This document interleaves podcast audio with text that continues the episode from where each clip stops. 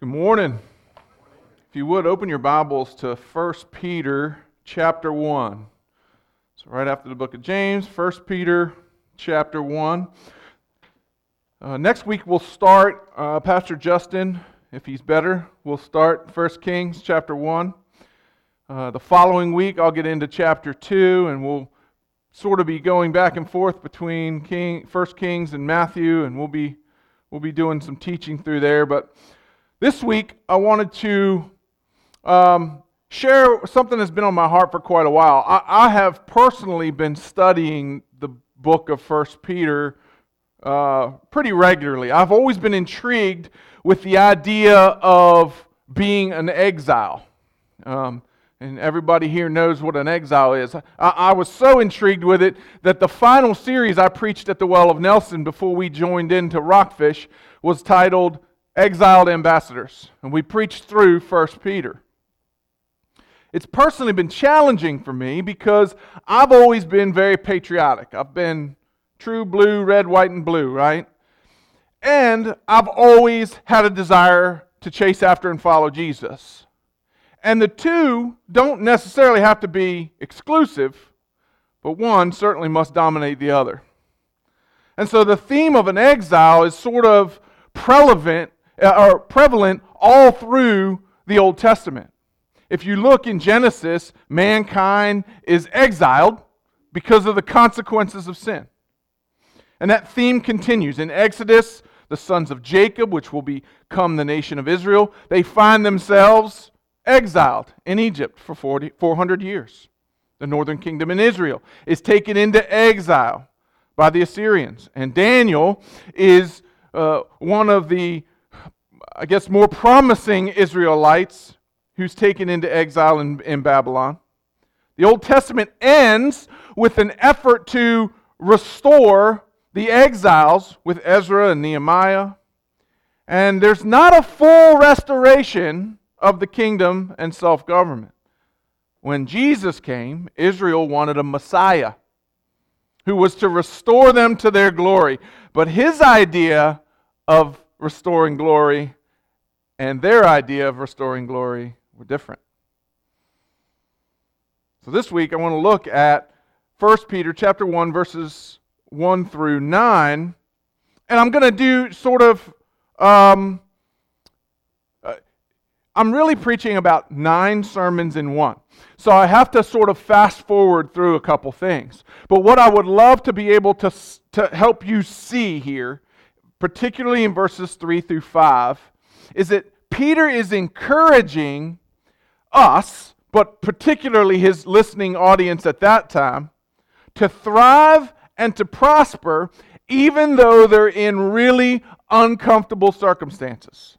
The, the early church found themselves in very, very difficult times. And so he's trying to encourage them to thrive and to prosper. So look closely. I'm going to read verses one through nine, and then we're going to go back and look a little bit closer at the first couple verses, and then we'll really, we'll, we'll unpack some stuff in three through five, then we'll unpack some stuff in six through nine, okay?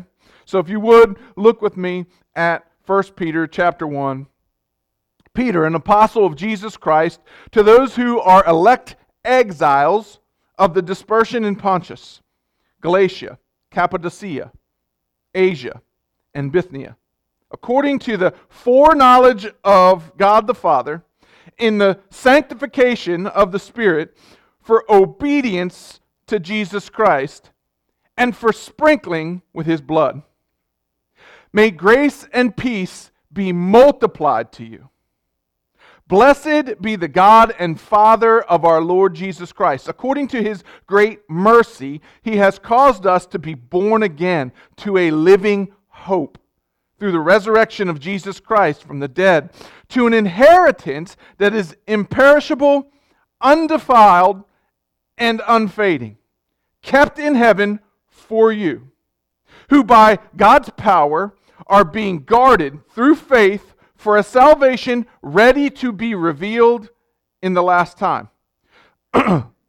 In this you rejoice, though now for a little while, if necessary, you have been grieved by various trials, so that the tested genuineness of your faith, more precious than gold that perishes, though it is tested by fire, may be found to result in praise and glory and honor at the revelation of Jesus Christ. Though you have not seen him, you love him. Though you do not now see him, you believe in him and rejoice with joy that is inexpressible and filled with glory, obtaining the outcome of your faith, the salvation of your souls. Father, please control my tongue, control my mind, and let me speak the words that you have given me to speak on your holy word today. In Jesus' name, amen. So looking closely at the first few verses, we see some key words. And again, I can't spend tons of exegetical time on this, but we see sanctification, obedience, and blood application. So we see sanctification, obedience, and salvation, blood application. We are, we are saved by the blood of Christ. We sang about it earlier. As we look at the remaining six verses here, in this text, the others, what we see so prevalent in these in, in the beginning here is hope. So we, we see the word sanctification and obedience and, and, and the application of blood. These are things that, that should encourage us and strengthen us. We are sanctified, which means we are becoming more like Christ. That requires obedience, and the, the the the undergirding foundation of all of that is salvation. We are not obedient and sanctified in order to obtain the salvation. We are obedient, and we go through sanctification as a result of salvation. And that's the big difference between religion and relationship, right? And so this should give us comfort as we start. So Peter opens up with that. He says, you've all been dispersed. You're elected. You, that's chosen. You've been chosen to be exiles. God has actually chosen to exile you. And he says, according to the foreknowledge of God the Father. And we're going to see in a minute, he, he says God the Father again. This should bring us comfort. This isn't God with a hammer sitting on the cloud waiting for you to mess up. This is Daddy who loves you and has a plan for you. And sometimes we go through difficult things by our fathers in order that we would come out obedient and more like Christ. And he says, may grace and peace be multiplied to you. So Peter opens up with the acknowledgement that you're in a difficult spot. You've been chosen to be exiled. You've been chosen to be persecuted. You've been, you've been chosen for this. And he says, this is going to bring you peace and joy. What? This is bizarre. But so as we look at this, we see hope. Now in the lexicon, hope is defined as expectancy or a confidence that there is purpose and value to life. That's what hope is. An expectancy or a confidence that there is purpose and value to life. So the exiled believer, and we are all exiled. This world is not my home, right? The old hymn, this world is not my home, I'm just a passing through. We are all exiled here, and the purpose gives us hope. That is the driving thing. So at the top of the list here of words that would jump out of the text, it's hope. Peter wants to give the readers here hope. And that hope is going to lead to something later. So you're going to, you're going to see that in a minute. So here in verses three through five, I want to answer three real quick questions. Who's in charge? Who am I? And what does my future hold? These three important questions and answers to those questions help propel us through really the rest of the, the, the, the, the book of First Peter, but really those give us a solid foundation off of which to work. So who is in charge? Obviously, answer, God the Father. Verse three, look at verse three again. Peter begins with this first point, easy to understand, blessed be the God and Father of our Lord Jesus Christ. Now, this is an easy phrase for us to just kind of shoot past. We see phrases like this combined all the time. But let that sink in for a minute. Like I said earlier, we don't have a, a God who's cro- sitting cross-legged on a, on a cloud with a hammer in his hand waiting for you to mess up. We have a Father who is standing at the doorway calling us home on a regular. Peter says, God is blessed. He's probably writing in that good Jewish tradition of, of the synagogue. They would open up in prayer and they would spend probably the first hour just saying, blessed be, and he would and they would say. It's common. They would they would recite. They would pray in silence oftentimes. Benedictions and blessings. That's how they would open synagogue up. And so Peter is picking up on this good Jewish pattern, and he's just saying, blessed be God the Father. God is God, and He is blessed for it.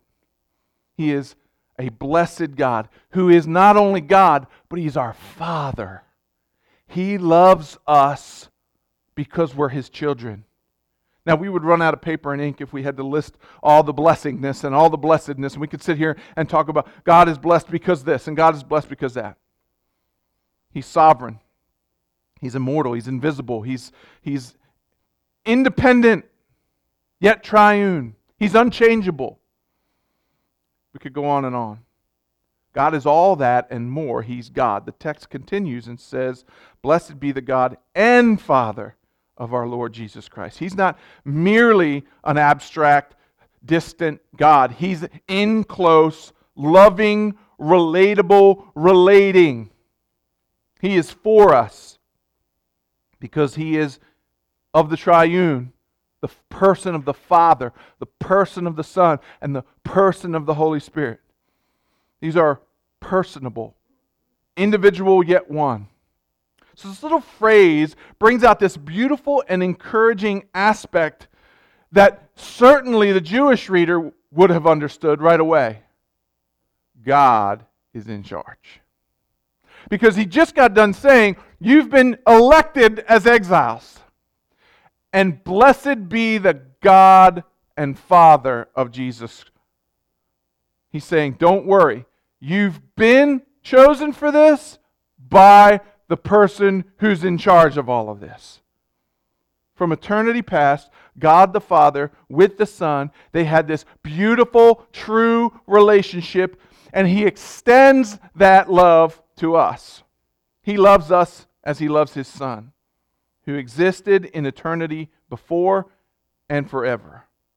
So when the Bible says that God loved the world and sent His Son, we need to understand that He loved His Son first. He loved that koinonia, that perfect relationship between God the Father, God the Son, and God the Holy Spirit. And He was willing to fracture that for us. He was willing to send Jesus in the flesh to live perfect, die sacrificially, and raise victoriously. He was willing to do that. This is a God who's in control. This is a God who's in charge. And so when we answer the question, who's in charge? God's in charge. God the Father is in charge. You ever come into a place where you say, hey, who, who's in charge here? We were just talking about this before church. Well, well I think he is. Uh, I'm pretty sure that guy's... A, If you don't know who's in charge, you're in trouble. So Peter establishes that right away. God's in charge. And then he gives us our identity. Who am I? Where do I fit in this? Answer, your identity is in your genes. Verse three, again, according to his great mercy, he has caused us to be born again to a living hope through the resurrection of Jesus Christ from the dead. The key action in the section here is it's called, you have been born again. Here's your identity. You also get all of the privileges that Jesus gets. The word born again there has the idea of conception. It's actually got its roots in conce- in the word for that, that, that we derive and create conception from. It's it's not just about it's it's it's not even about birth. It's it's actually you were conceived in God's mind before the foundation of the world. Your identity. The King James translates it begotten. If you look at the old King James version, the idea that God has children and they are His and they are begotten by Him, He fathers them. This should bring us great comfort and give us our identity. Our identity, first and foremost, is that we are a child of the King. Which is why when I said in earlier on, where I've always had that battle between am I a patriot or am I a follower of Christ, I am a son of God. And so I can look and see on my birth certificate who my Father is. My Father is God.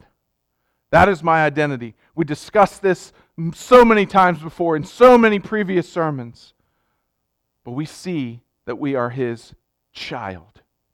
So we know He's in charge. We know who we are, which means we know the pecking order. And it is what? All according to His great mercy. God gave us a living hope. And so, this conception, this new birth, produces a living hope.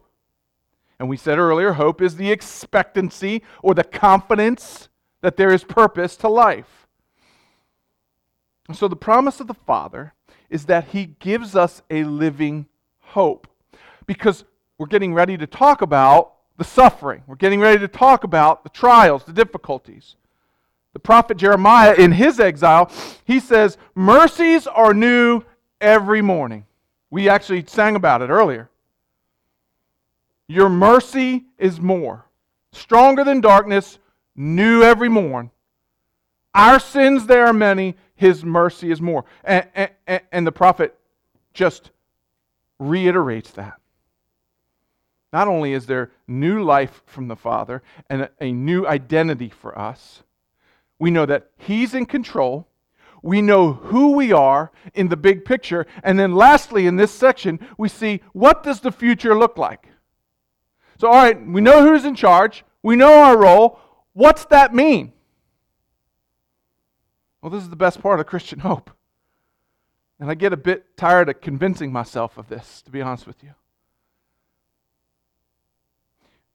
It is necessary and essential and good that we understand what the future looks like because we have a tendency to focus on the now. We automatically hone in on what is happening now. And all of our efforts and all of our frustrations and all of our contingencies and all of that go on the now. So Peter is trying to remind us again that there's something bigger than the now.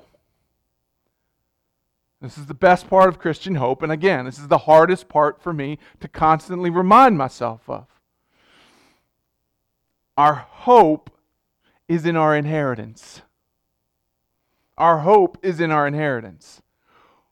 We will spend eternity together with our Creator, Daddy. And these things that happen now hurt us and cause us to focus on those things because we want to get rid of that hurt. Peter's trying to remind us that this hurt is actually necessary for the inheritance. And that's a hard word to say. That's a hard word to fill a room full of people and say, hey, it's going to stink for a while. But it's going to be really good in the end. It's different than the inheritance that our parents leave us. That's different. That's different. Because We need to be dead before our kids receive that. We serve a living God who is active and productive and involved. In these two little wonderful verses right here of future hope, three words used to describe this inheritance: imperishable, undefiled, and unfading. It doesn't go away. In other words, to describe it, we would say it doesn't dis- it doesn't decay. It doesn't it doesn't rot. So it's not like the mouse that died in the wall of your house and stinks the place up for a while. There's no decay to it at all. It is imperishable, undefiled, and unfading. Some illustrations of that would be, as I said, the mouse that dies in your wall, or the bread. You ever have that bread that falls down in between the crack of the counter and the refrigerator?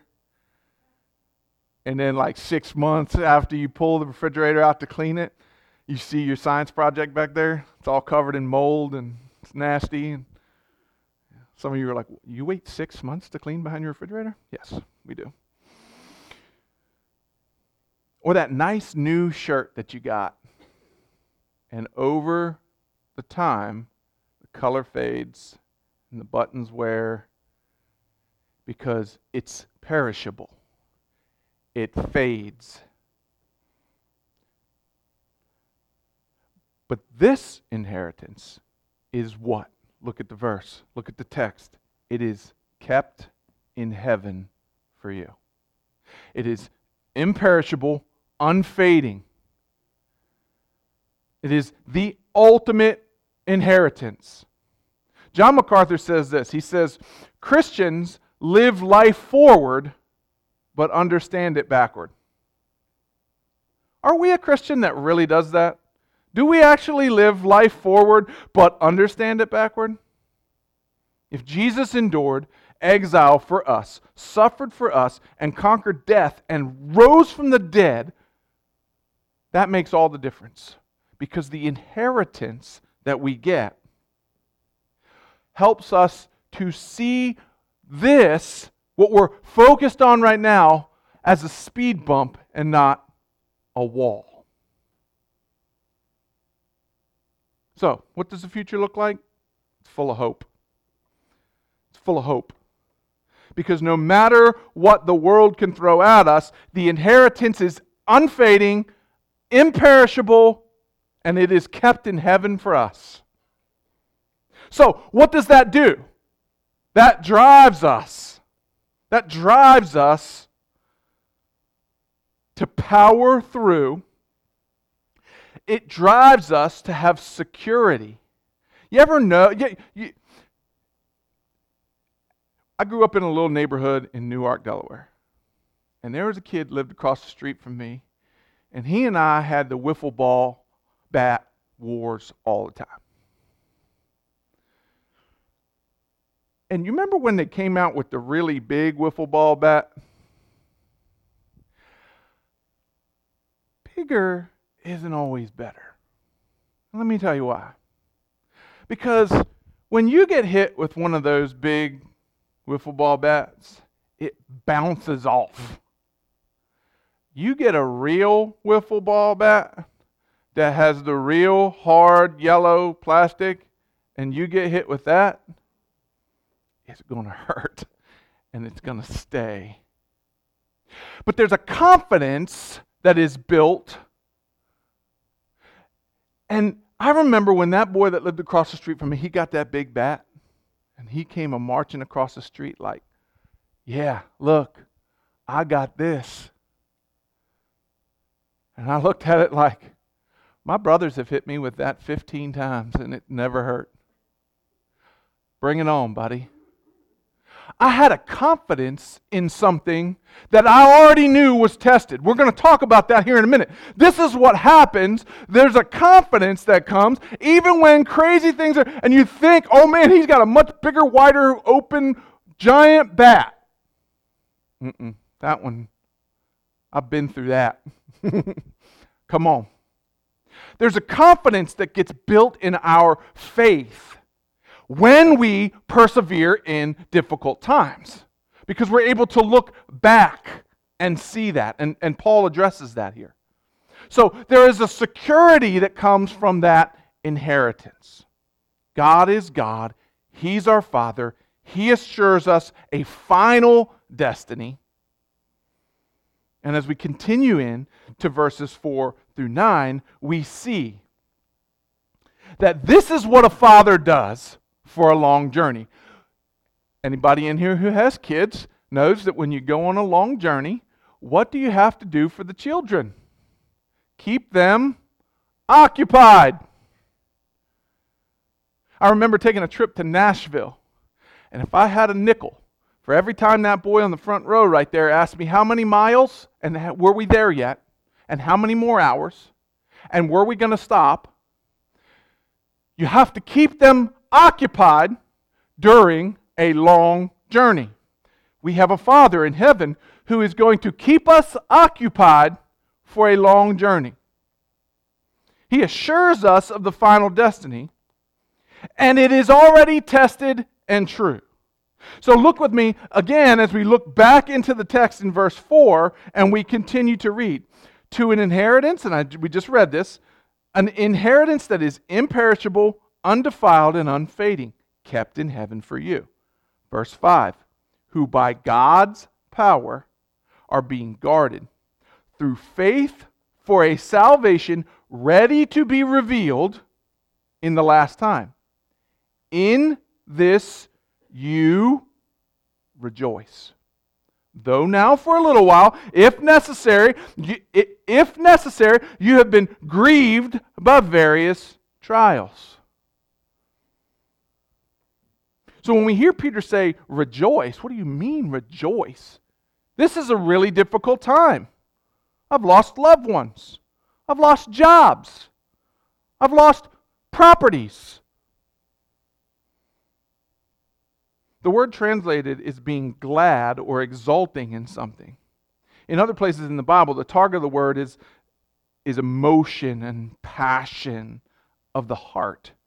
Just a couple examples where we find this similar. Revelation nineteen seven. Let us rejoice and exult and give him the glory, for the marriage of the Lamb has come, and his bride has made herself ready.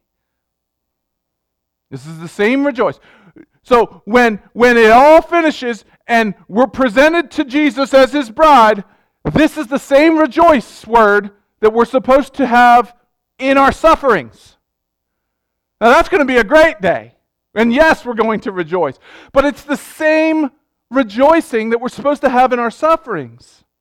Matthew five eleven through twelve. Blessed are you when others revile you and persecute you and utter all kinds of evil against you falsely on my account. What's the next word in the verse? Rejoice and be glad, for your reward is great in heaven. It's imperishable, it's uncorruptible, it's unfading. For so they persecuted the prophets who were before you. So he's even speaking there of the longevity of the trip. We've still got a couple more miles to go. Rejoice. And then he says it again in First Peter chapter four, as you, as you continue into First Peter. But rejoice insofar as you share Christ's sufferings, that you may also rejoice and be glad when his glory is revealed. Peter links two together. He says, as happy as we're going to be when we're presented to Christ as a bride, that's how happy we should be when we're going through sufferings. The Greek word there is, is different than the one for joy. Peter is almost aiming at a more godly endurance, calm emotions in trial, the ability to find purposeful contentment in hardship. This is the aim. Do all of us fall short of this? Abso-stinkin-lutely. Abso-stinkin-lutely. That's, a, that's an actual quote. You can abso-stinkin-lutely. His aim here is to help us fight for the joy and the passion and the delight in suffering as much as we have the joy and the delight and the happiness in other things. Peter aims to help us combat emotional distress with emotional rejoicing. So is it wrong for you to cry when you lose a loved one? No, absolutely not. Is it wrong for us to act out and, and be upset when something doesn't go the way we think it should go? Be angry and sin not. Peter aims to help us combat this. The goal is to overpower the sorrow of suffering with the gospel-loving affection that makes us joyful and happy. So, if we're focused on the suffering, it ends. Our joy ends when the thing that we've been focused on ends.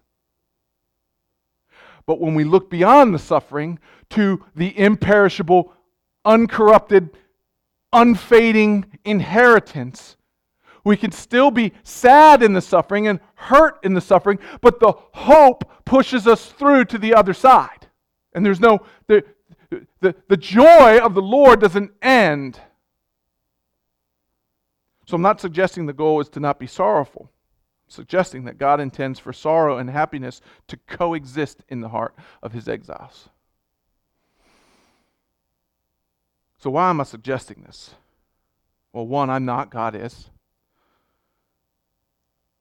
Peter wants us to help to be exiles in a place where we can rejoice in a world full of disappointments. Now remember, the disappointments that come from this world are a result of the fall. They are a result of sin. So what God is doing is He is saying, I understand that you're going to go through these trials. There is an inheritance on the other side that is way, way better than anything you could even fathom that you could enjoy. Even if everything was perfect on this earth, it would pale in comparison. If you walked through this earth and never had a trial, this earth would still look filthy when presented with what God has for us. So Peter wants us to help, to rejoice and be happy and be full of joy. Hopefully, you know me well enough to know that there's a very important place for lament. Matter of fact, I preached a little two-week series on it in between this series and the final series I preached at the Well. So, lament is still godly. It is okay to cry out and say, oh God, oh God, oh God. But there is a joy that comes in the hope that drives us through that. So, lastly, I want us to see how we can rejoice as we close this out. We're going to rejoice in three ways. And if you if you don't get anything else out of today, take this home with you. Rejoice by reflecting on life's trials. Let's go back to the text and take a look. He says, in this, okay, he says, verse five, who by God's power are being guarded through faith for a salvation ready to be revealed in the last time. In this you rejoice, comma, though now for a little while, if necessary, you have been grieved by various trials, so that the tested genuineness of your faith, more precious than gold that perishes, though it is tested by fire, may be found in the result in praise and glory and honor at the revelation of Jesus. So first, he says, rejoice as you reflect on life's trials. The first thing Peter does in, in, in this closing section of the text is he sets the context and he challenges us spiritually. This is what you're going to face, exiles. He doesn't say, hey, it's all going to be trumpets and roses. He says, you're going to experience difficulties. And we know that the rest of the book talks about suffering, which is, which is particularly why I've been studying First Peter so much, because of the world we find ourselves in. But this is the first place that Peter, start, first, that Peter starts to mention the suffering. So it's important to note that Peter's approach here to suffering and the context in which this letter is written to an exiled group of people who are being persecuted, he says, first, let's point this back to some spiritual realities. He says, in this you rejoice. He's referring to what we just talked about in verses three through five. We have a God who's in charge. You have an identity that makes you his son. You have a future that is secured, tested, and tried. It should build confidence in you. And then you can rejoice in this. Praise to God for the miracle of conversion. Praise to God for the power of his resurrection. Praise to God for his heavenly influence. So when we rejoice and we reflect on life's trials, most of you here could look back and say, I went through something that was really difficult. And at the time, I really struggled to see God in it. But now I can look back and I can see God in every step. Most of us here could probably say that. Maybe not some of these guys, but most of us here can look back and see that. I can see God in that. Rejoice as we reflect on past trials, because we see the power of God at work. We see the promise of his inheritance true to form. So our rejoicing comes by reflecting on our life's trials. The other thing that's, that causes us to rejoice as we reflect on life trials is because we can also say we look back on some past life trials and we left God completely out of it. And we see what a mess we made. And we can rejoice that God has turned the light on for us so that when we face a similar trial, we now know the source of our power. So we can look back on a successful trial, we can look back on a difficult and, and, and what we would consider a failed trial, and we can still rejoice in both because we can say, God got me through that, or now I know that I should have leaned on him. I should have cried out to him. And even in that, we see God in it. So we rejoice by reflecting on our life's trials. The second thing that causes us to rejoice, trials, trials have a way of making us stop and reflect about the bigger needs and the bigger issues in our life. Think about tragedies that happen. Every time there's a national tragedy, churches are filled. The next Sunday, Church church houses that had thirty on average have sixty. And then three weeks later, they're back to thirty. How quickly we forgot. But trials have a way of making us stop and reflect on the bigger things. I spoke to a friend this week who had, for years, sort of dismissed um, mental health issues. He had been sort of Um, what would I say, neglectful of understanding mental health issues. I had a conversation with him, and he was telling me about how he had experienced basically a mental breakdown. I hadn't talked to him in a long time.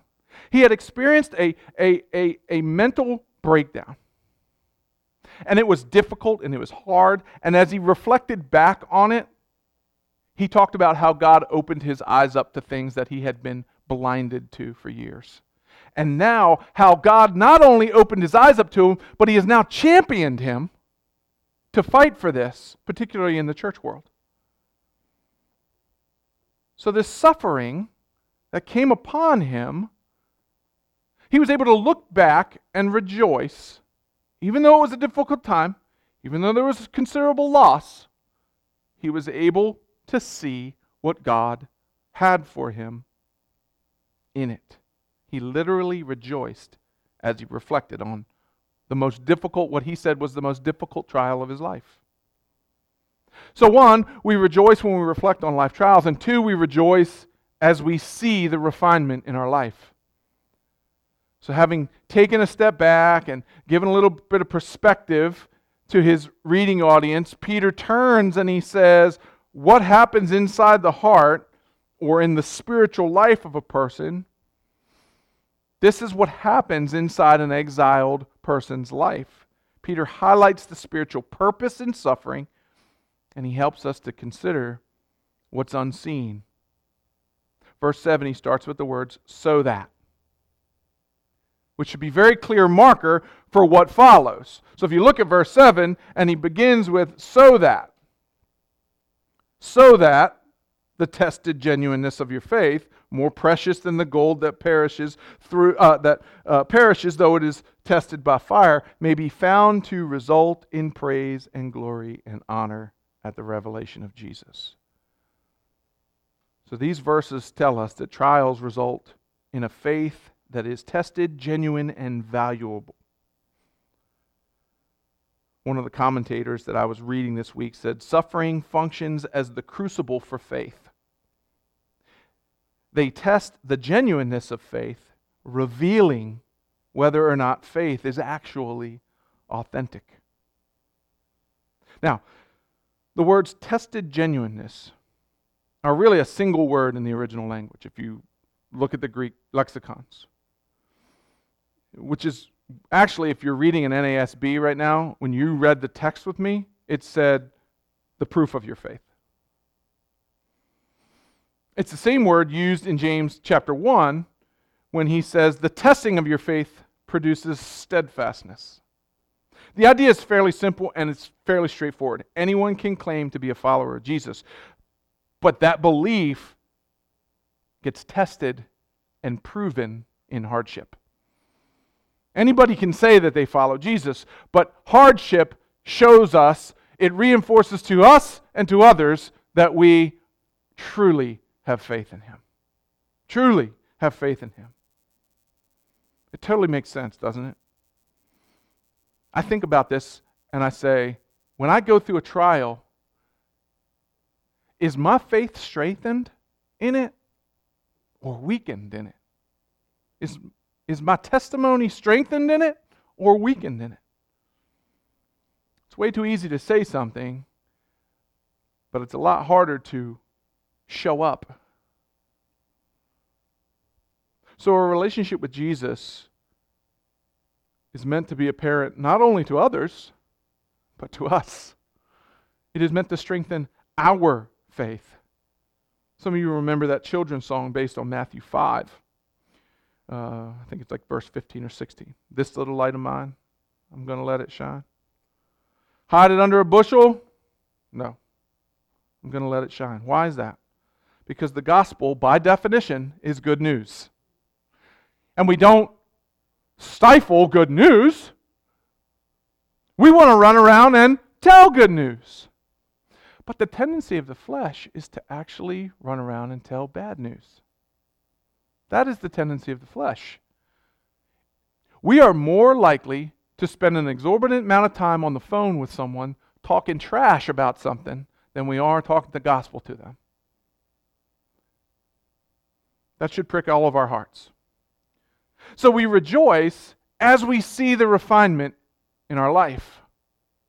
I am not the same person, husband, father, community member, pastor that I was fifteen years ago. God has refined me. There have been trials and difficulties and times that I have thrown my hands up in the air and said, I'm done, I quit, I'm out, I'm, I'm done. If this is serving you, I don't want it. And side note, any of you that know me anytime, you know, Satan tempts, God tests. So when sin is brought before you, that's temptation. That's not God testing you. That's Satan tempting you. God doesn't use sin to test.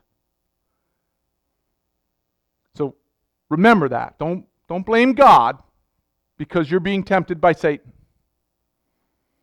You can look back and rejoice that you overcame that temptation, and you can give God all the glory and honor for it. But God doesn't dangle sin in front of our face in order to test us. Satan dangles sin in front of our face to tempt us. So there's a help, helpfulness in pain and in testing. After my father's death, and then shortly after that, months later, the suicide of a very close family member, I found myself wrecked, sorrowful, ready to call it done. Stick a fork in me, I'm done. I sat in a church in Epsom, New Hampshire, and I wept. And I was mad at God. My sister wanted to go to church with me. I said, no, go to another one. I'm going to this one by myself. And I sat in that church and I wept. And the pastor's wife came up to me. And she showed me love. And she recommended a book. The Problem of Pain. From The Problem of Pain by C S Lewis. And I was super encouraged in this service, and God spoke to me, and it was fabulous. That was April of two thousand eighteen. In July of twenty twenty, her son took his own life.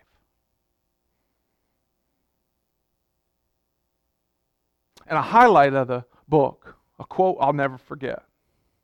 God whispers to us in our pleasures, speaks in our conscience, but shouts to us in our pain. It is his megaphone to rouse a deaf world. So First Peter says, in First Peter, Peter tells us, rejoice as you look back on your trials. Rejoice as you see God growing you and refining you. And lastly, he says, rejoice as we are made confident in that faith. Remember I talked about the wiffle ball bats?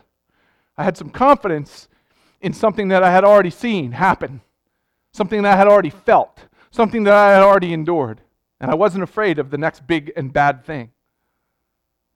This is the final reality that we see in the text. Peter begins by pointing back in verse eight, and he commends his readers that even though they hadn't seen Jesus, they love him. Where'd that love come from? How is it even possible to love a Savior we haven't seen? In their hearts, they believe and they love, and that reality is something that continues even now. And the effects are moments when they, quote the text, rejoice with joy that is inexpressible and filled with glory. They so love Jesus that even the trials and difficulties that they have create more love for him. Tested love. They feel the sovereignty of God in their life. They see and taste the sovereignty of God in their life. If you have suffered and if you have struggled and you have lost and tears have poured from your heart, they have also poured from his eyes. I've, you know, a few times in my life have experienced what I would say was the audible voice of God. And I might get a little bit outside of my Reformed theology here. But when I sat in that church the Sunday after my dad passed, God said he was broken about Bill. I said, my dad didn't deserve this. He didn't deserve to die the way he died. He was a good man. He lived so good. He's five thousand times the man I was. God, he had no, he should never have died that way. And he said, I'm broken for Bill too. Do you realize that death is something that God didn't want for us? So he sent his son to endure it so that we might have everlasting life. So can you rejoice in how the Lord has changed you and shaped you and remade you? I'm going to ask five questions as I close. Can you tell Jesus that he's worth it? He's worth enduring all of the pain that we have gone through, all of the unknown hurt. Can you rejoice in the fact that we could even have the thought to rejoice? If you have walked through hardship, and if you are able to look back and l- apply the lessons that you have learned, that is glory and honor to God. Can you rejoice how the Lord has changed you and shaped you and remade you? A couple tough ones. The first one is directed particularly at me. Can you stop trusting in your political party for your future? Can you stop making your spouse's actions the source of your happiness or sadness? Can the life and death of a family member stop ending your life too? These are all difficult questions to ask, and the answer to every single one of them is an inheritance that is imperishable, unfading, kept in heaven for you. Let's pray. Father, I am so thankful that you chose to exile me. Remind me of that the next time I face a trial that is too difficult for me to bear. Remind my family and my friends of that as I lay weeping in a floor the next time a great trial comes. Help me to look back and remember when I've shaken my fist at you and quit on you more times than I can count on my hands. For it only reminds me of your mercy that is new every day. It only reminds me of a God who loves me because he loves me and not because of the things that I do. Thank you for loving me truly, with purpose, with power, and with hope. And Lord, as we depart here today, many of us reeling from the pain and the suffering and the difficulties of this life, may we see through it, lose our focus on it, and put our focus on your enduring hope. For it is what will power us through, and it is what will bring you honor and glory. We are reminded daily of your mercies. May they be fresh anew tomorrow. In Jesus' name, amen.